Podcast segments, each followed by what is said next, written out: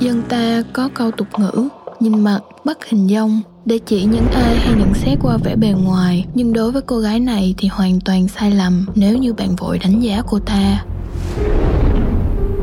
Cô ta thậm chí không nằm trong dạng tình nghi của vụ án.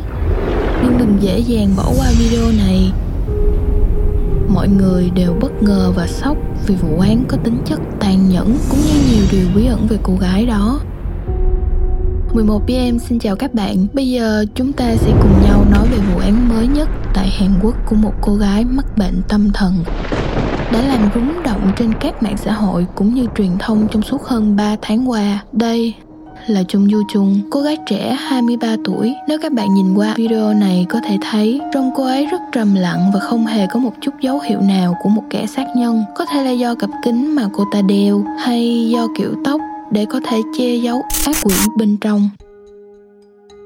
Ngày nay, các ứng dụng công nghệ phát triển rất mạnh mẽ, đặc biệt ở Hàn Quốc có những ứng dụng dạy kèm rất phổ biến. Các phụ huynh thường sử dụng cho việc lựa chọn gia sư tại gia cho con cái. Các gia sư trên đây đều phải trải qua các bước xác minh, có sơ yếu lý lịch rõ ràng, tổng quan phải thật chuyên nghiệp. Vì thế, có nhiều người tin tưởng và sử dụng nó. Theo ghi nhận của hồ sơ vụ án thì một tài khoản giả với thông tin rằng cô đang là phụ huynh và có một con gái học cấp 2 cần tìm một gia sư kèm cho con gái của mình để bé gái chuẩn bị cho kỳ thi sắp tới cho nên cô cần tìm một gia sư tiếng Anh. Cụ thể theo những gì được báo cáo, giáo viên có thể nhắn tin cho bạn hoặc bạn có thể liên hệ ngay với gia sư thông qua hồ sơ, tùy thuộc vào những gì mà bạn cần tìm kiếm những thông tin mà tụi mình tìm được, thấy rằng Yu Chen là người đã nhắn tin cho một gia sư tên là Kim. Cô này 26 tuổi. Trên hồ sơ ứng dụng ghi rằng cô Kim hiện tại cũng đang dạy kèm tiếng Anh và các chương trình ở đại học. Những hình ảnh này là các dòng tin nhắn có nội dung lặp đi lặp lại về việc trao đổi chuyện dạy học và lịch học. Yu Chen có hỏi thêm về gia sư Kim rằng cô hiện tại đang sống một mình hay sao để Yu Chen sắp xếp cho con cô qua học tại gia sư Kim luôn. Thực ra trước đó đó thì Du Chun đã xem qua hồ sơ và những người sắp thành con mồi của cô ta. Cô ta đã liên hệ với hơn 50 gia sư hỏi xem họ có phải là phụ nữ sống một mình không và liệu họ có tổ chức các buổi học riêng tại nhà giáo viên hay không.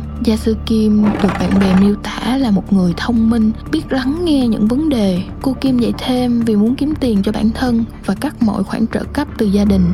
Đây, đây là camera quan sát vào ngày 26 tháng 5 vào lúc 4 giờ chiều. Trung Du Chân đã giả dạng bằng cách mặc một bộ đồng phục học sinh cấp 2 mua trên mạng và đi đến gặp gia sư Kim như đã hẹn.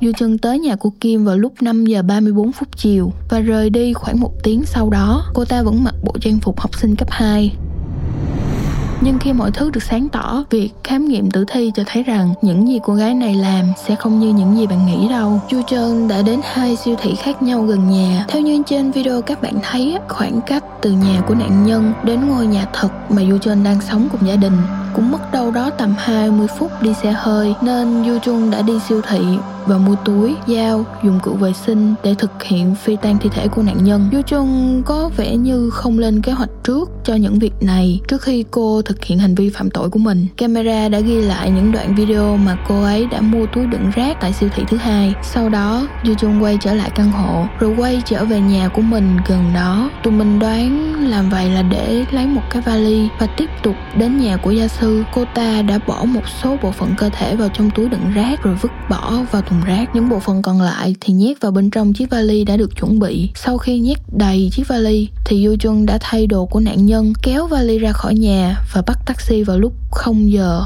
ngày 27 tháng 5. Địa điểm đến là một con sông gần nhà. Như trên video các bạn có thể thấy, cô ta mặc quần áo của nạn nhân và đóng giả gia sư Kim. Có một chi tiết nho nhỏ ở đây nữa là chuyên gia đánh giá về hành vi của vô Chân cho biết cô ta không hề có một chút hoảng loạn gì sau khi thực hiện cái hành vi phạm tội. Cô ta cứ đi đi lại lại như đó là nhà của mình. Đây, đây, đây, đây là cái đoạn video thấy rằng cô ta không hề hoảng sợ, vẫn bình thường như bao người khác đang đi mua sắm hoặc là dạo chơi xung xung quanh đây thôi. Dĩ nhiên là điều này rất bất thường. Vì thông thường, ngay cả những kẻ tâm thần như cô thường sẽ có một chút hoảng loạn và kẻ gây án cũng sẽ né tránh các camera an ninh.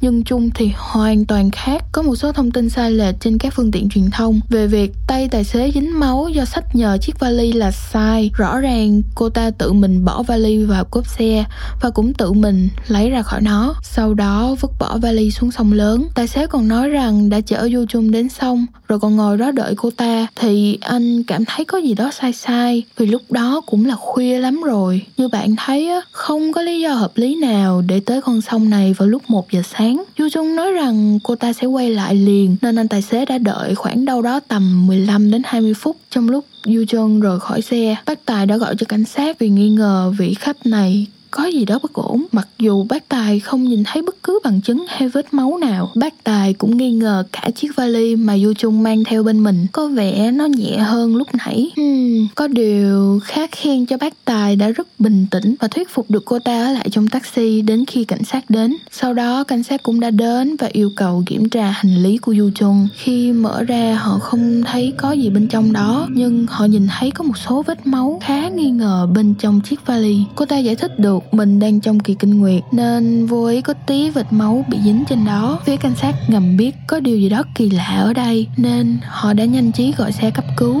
và đưa Du Chung đến bệnh viện. Sau quá trình kiểm tra thì không thấy cô ta có dấu hiệu tới kỳ hay bất cứ vết thương nào. Đột nhiên Chu Trung nói rằng cô ta vừa đi phá thai nên cảnh sát yêu cầu bệnh viện siêu âm tử cung và cũng không có bằng chứng nào cho thấy là đã mang thai. Đến đây thì chắc sau đó cảnh sát đã đưa cô ta về trụ sở và thẩm vấn. Trong lúc đưa đi thì chắc cô ấy cũng phải vắt óc suy nghĩ, vận dụng mọi tần số não để dựng chuyện, khai mang cho cảnh sát. Cô ta nói rằng đã đến nhà nhà gia sư Kim thì có một người đã giết gia sư. Kẻ đó đã nói với Du Chung nếu cô giữ bí mật và vứt cái xác này giúp hắn cho cô sống trong danh tính của nạn nhân. Cảnh sát nghiệp vụ thừa biết rằng đó là một câu chuyện được theo dệt lên từ trí tưởng tượng của Du Chung nên cô ta đã đổi lời khai thành cô là một người trưởng thành phải giả làm học sinh cấp 2. Khi đến nhà gia sư, họ đã xảy ra tranh cãi về chương trình giảng dạy nên trong lúc tức giận, Du Chung đã quyết định giết cô Kim. Mãi không thuyết phục được cảnh sát nên cuối cùng cô cũng thú nhận và điều này có thể đúng với sự thật về hành vi của cô ta nhất. Du Jung thú nhận rằng cô chỉ muốn biết cảm giác như thế nào khi khám nghiệm tử thi của một ai đó. Theo kết quả pháp y cho thấy,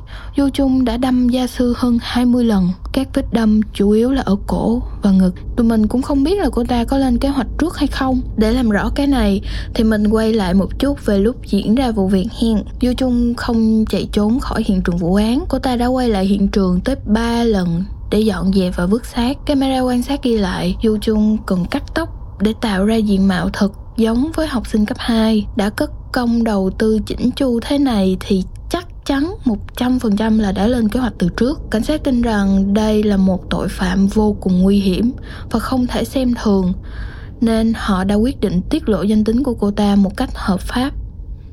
Mọi người đã bị sốc về vẻ ngoài của Du Trung. Cô ta còn trẻ như vậy mà những gì bên trong đầu cô ta thực sự ghê rợn. Đứng trước phóng viên báo chí, Du Trung nói lời xin lỗi đến gia đình của nạn nhân. Thank you. 피해자와 유가족들에게 정말 죄송합니다. 제 정신이 아니었던 것 같습니다. 죄송합니다. 할 말이 없습니다. 죄송합니다. 검찰 조사에서 성실히 Sau khi nghe giọng của Du Trung, các bạn thử nghĩ sẽ thế nào về cô ta nếu như mình không biết được cô ta là kẻ giết người. Điều đáng sợ ở đây là cô ta rất bình tĩnh và giọng nghe cũng rất bình thường, không hề bị vấp hay run rẩy, cứ như là cô ta đã luyện tập từ trước cho điều này vậy. 11 PM sẽ cùng các bạn giải đáp mọi thắc mắc về quá trình gây án cũng như diện mạo trông bình thường mà lại bất ổn của cô ta tại video sau. Hẹn gặp các bạn trong phần 2.